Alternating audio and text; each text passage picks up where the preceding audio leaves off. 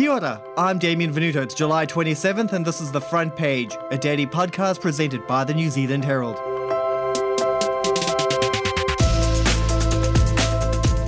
The Netball World Cup kicks off this week in South Africa, with the reigning champs, the Silver Ferns, looking to repeat their success from 2019. But as they head to their biggest competition since the Commonwealth Games, our netball greats will need to perform better than their bronze performance in that tournament if they hope to secure another world title. What are the challenges facing them this time around, and how likely is victory going to be? NZ Herald and Newstalk ZB sports reporter Nathan Limm is covering the event for NZME from South Africa. He joins us now on the front page to discuss what to expect from netball's biggest moment. Nathan, let's start with the key details for this tournament. Where is it? How many countries are taking part? When does it kick off? And what time do we need to set our alarm clocks for that grand final? So, 16 teams are taking part in the Netball World Cup taking place in Cape Town in South Africa. A lot of the Silver Ferns games are actually in the morning Cape Town time, which makes it a nice evening slot for us in terms of the final. The final is at 4 a.m. New Zealand time, so it will be an early wake up for the big dance if the Silver Ferns make it. Their first game is on Friday, the 28th of July at 7 p.m. against Trinidad and Tobago. They've taken over a 15 strong squad. 12 players, three reserves. There are six World Cup debutants and six returning players who played at the uh, the 2019 World Cup in that 12 strong unit. You're heading to Cape Town for this um, event. Yeah. How psyched are you about that? Oh, I'm I'm unbelievably excited. I've never been to Africa before. I feel like it's been a really long build up, and uh, Cape Town looks like a really beautiful city, and I'm really excited to see what it has to offer. And obviously, a big focus on the netball. I can't wait to, to be at the, the centre every day watching some high quality sport. Now, Nathan, when the Silver Ferns won in 2019, our sporting attention was a little bit divided. We mm. were all focused on the Black Caps and their world title fight the week before. So there wasn't as much pressure on that team in that tournament. Do you think that the feeling is a little bit different this year, given that they are the defending champions? I don't think that the fact that there are other tournaments going on will play into the minds of the Silver Ferns in terms of how much pressure they're under. It is a bit weird that every four years we do have all of the World Cups on at the same time, you know, in the same year. But in terms of the Silver Ferns, they're very, very focused on themselves. I think in terms of pressure, the thing that they have going for them is that they've done this before.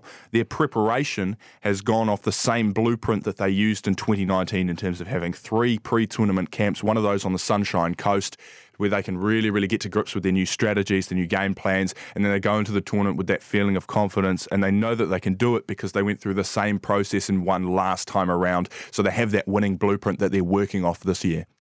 One bit of controversy that emerged from those back to back tournaments was the outrage over the Black Caps winning more for coming second than the Silver Ferns got for coming first. Something like this really brings into very hard limelight the disparity between women's sport and men's sport, there's still an ongoing idea that somehow women's sport is less entertaining or less engaging for the audience. And so for sponsors and for broadcasters, when they're coming down to prioritising where their money is going, they're still leaning towards men's sport as the direction that they go in. Have officials worked out a better prize packet for their winners this time around? The short answer is no. World Netball does not provide prize money for any of the teams. It's all down to sort of the governing bodies of each different national sporting organisation to provide money for their teams. The fact of the matter is that netball as a sport does not create enough revenue for the world governing body to be able to do that. I think if you're comparing cricket and netball, they're two completely different sports. Obviously, cricket's had so much more investment over so much more time. Netball does not generate the same revenue.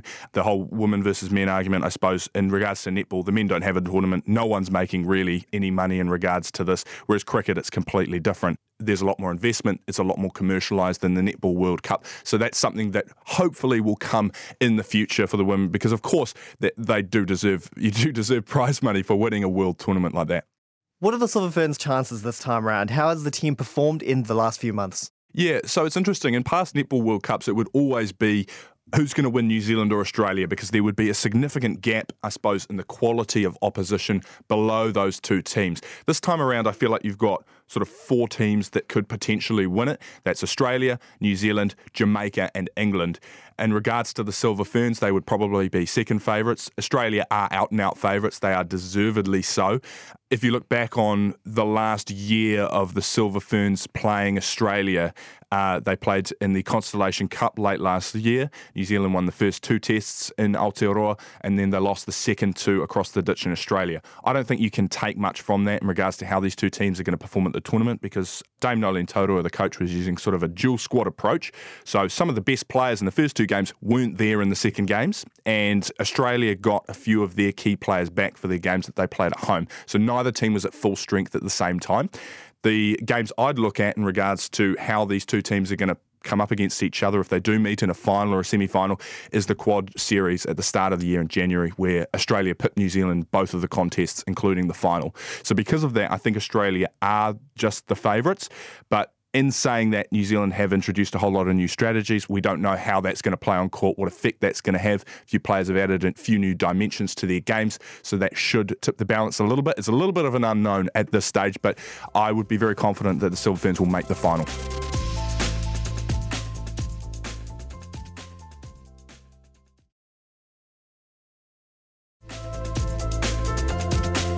If you're enjoying this episode of The Front Page, make sure to follow us wherever you get your podcasts. And for a plethora of sports coverage, check out the ACC and Newstalk ZB podcast networks on iHeartRadio. Now, Dame Noeline Taurua is back as coach after leading the team to victory in 2019. How many World Cup winners is she bringing back, and how many new players is she introducing into the squad? So, six debutantes are in that 12 strong unit. And then, of course, there are six who are returning from the 2019 World Cup. One thing I would say, though, about when we say World Cup debutantes, you think, oh, they're going to be really new. All of these players have had Silver Ferns experience. They're all pretty comfortable at test level. It's not a matter of, oh, they're going to be super starstruck at all. The uh, quad series at the start of the year that I mentioned before was in Cape Town. It's at the exact same location. It was basically a dress rehearsal for the World Cup. So New Zealand's not going to be going in undercooked or with any players feeling totally out of their depth. I think New Zealand has a really, really strong mix of youth and experience and a few players who are going to speed things up, change things up, and add a few dimensions to the Silver Ferns game plan. Taurua was quite frank recently in admitting that there are weaknesses in the Silver Ferns mm. that have been exposed in some of these practice games. What are those weaknesses, and how easy will they be to rectify in the lead up to this tournament? Oh, I wish I could lay out exactly what all the weaknesses are for you.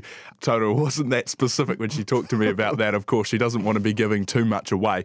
But the reality is, when you are introducing so many new dimensions, so many new strategies on both attack and defence, there is going to be a little bit of a teething period. So I don't think people should get worked up about these losses or these weaknesses getting exposed at all. I think it would be more concerning if there weren't any things for them to be touching up on heading into the World Cup because it's better that the Silver Ferns get exposed now than in the tournament. So these practice games have given the chance for Noeline Taurua and the other coaches, Deb Fuller, the two coaches she's brought in, uh, Yvonne Willering and Jane Woodlands Thompson. So they've got a really strong coaching group, but this will give them the opportunity to plug those gaps and make sure that come tournament time, the Silver Ferns are bulletproof. So it's about the polishing and touch ups and things yep. like that. Those are the things they're focusing on right now. Yeah. So in the three camps, the first two camps, it was a very high training load. They were doing a lot of drills, a lot of running, building that training base. And then the third camp, that's been more about polishing, just fine tuning little gaps, tweaking those little holes in their game plan that Toto has been able to pick up on so that come Cape Town, they're in really good shape. You know, we don't own this cup just because it's in the trophy cabinet, it doesn't mean it, it's ours. In every game we play, we've got to win. So I really want to take that mindset around how we train to win, how we play to win, how we behave to win. And I think that's enough.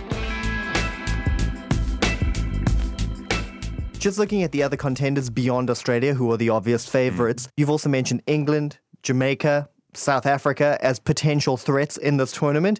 What should fans be looking for over there? Jamaica is a team that makes me really, really nervous. If we look back on Suncorp Super Netball, the Australian domestic competition, in round one of that competition, all four MVPs were all Jamaican national players. The Suncorp Super Netball team of the competition, three of the seven spots went to Jamaican players. They are really, really, really strong. They've got a really strong coaching group. They got silver at the Commonwealth Games last year, beat the Silver Ferns they're going to be really, really strong contenders. And I think they've got a bit of a point to prove as well. In regards to England, they're coming in off a rough year. They've won four out of the last 10 tests that they've played. Three of those wins were against Uganda, so not a very strong team. The Silver Ferns beat them by 10 goals in the quad series. So England probably aren't in good shape, but they never lack confidence. And of course, they've had the opportunity to really strip everything back and just rebuild their game plan. And they'll come into this tournament hissing as well. But Jamaica are really the ones that worry me. I think South Africa are sort of in a great position where no one really expects them to win, but they can sort of ride this sort of wave of emotion of being at home in front of their fans. They've got it all to gain and nothing to lose, really, South Africa. So they have the potential to cause an upset. They're on the same side of the draw as New Zealand and Jamaica. Any other countries or individual players that we should be keeping an eye on? Perhaps Tonga. Uh, just talking to Jenny Woods about this, she thinks that Tonga are going to be sort of the darlings of the tournament in regards to the fans. There's uh, former Silver Fern Catherine Tuivaiti, who's part of that makeup as well, so she'll bring a lot of sort of experience and skills to that group. So perhaps keep an eye on Tonga. Tonga. Their second appearance at the global showpiece, the Tongan team were bestowed a new name by the nation's queen, ahead of the Oceania qualifying tournament, where they finished unbeaten to secure their tickets to Cape Town. They're now known as the Tongan Tala, after the famous bird on the Pacific island, symbolic of a team that are on the rise. Netball is one of the most popular sports in New Zealand, but this World Cup is going up against the locally hosted Football Women's World Cup, the biggest event to ever mm. be hosted in New Zealand. Have there been any concerns about attention maybe being a little bit divided between these two events? Well, I guess as we said before, like for some reason, every four years we get all of the World Cups on at the same time. It's a bit ridiculous. So there's always going to be a bit of attention being divided. But I think the good thing is that from what I've seen, the Silver Ferns games don't clash with the Football Ferns games the timing's pretty kind, apart from that 4 a.m. wake up for the final. So, look, I, I think that you have a lot of really die-hard netball fans that are not going to be missing out on what's going on. And I think uh, because the Silver Ferns are so strongly poised to perhaps win the tournament, there's going to be a lot of coverage. There's going to be a lot of people really interested to see how they're going, getting up for games and making sure they schedule that in and then obviously the Football World Cup's going on at the same time. So yeah, the attention will be divided. I don't think it's a major concern. And Kiwis are pretty sport mad in any case, so two tournaments, it's almost a bonanza. Oh yeah, exactly. Dessert and pudding at the same time.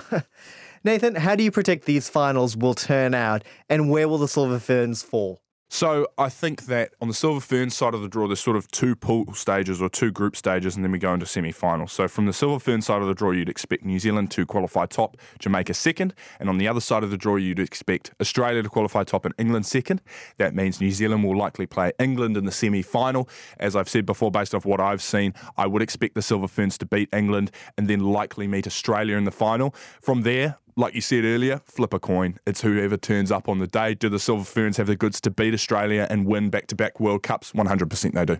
Thanks for joining us, Nathan. And you can listen to live commentary of all Silver Ferns matches on Gold Sport and on iHeartRadio.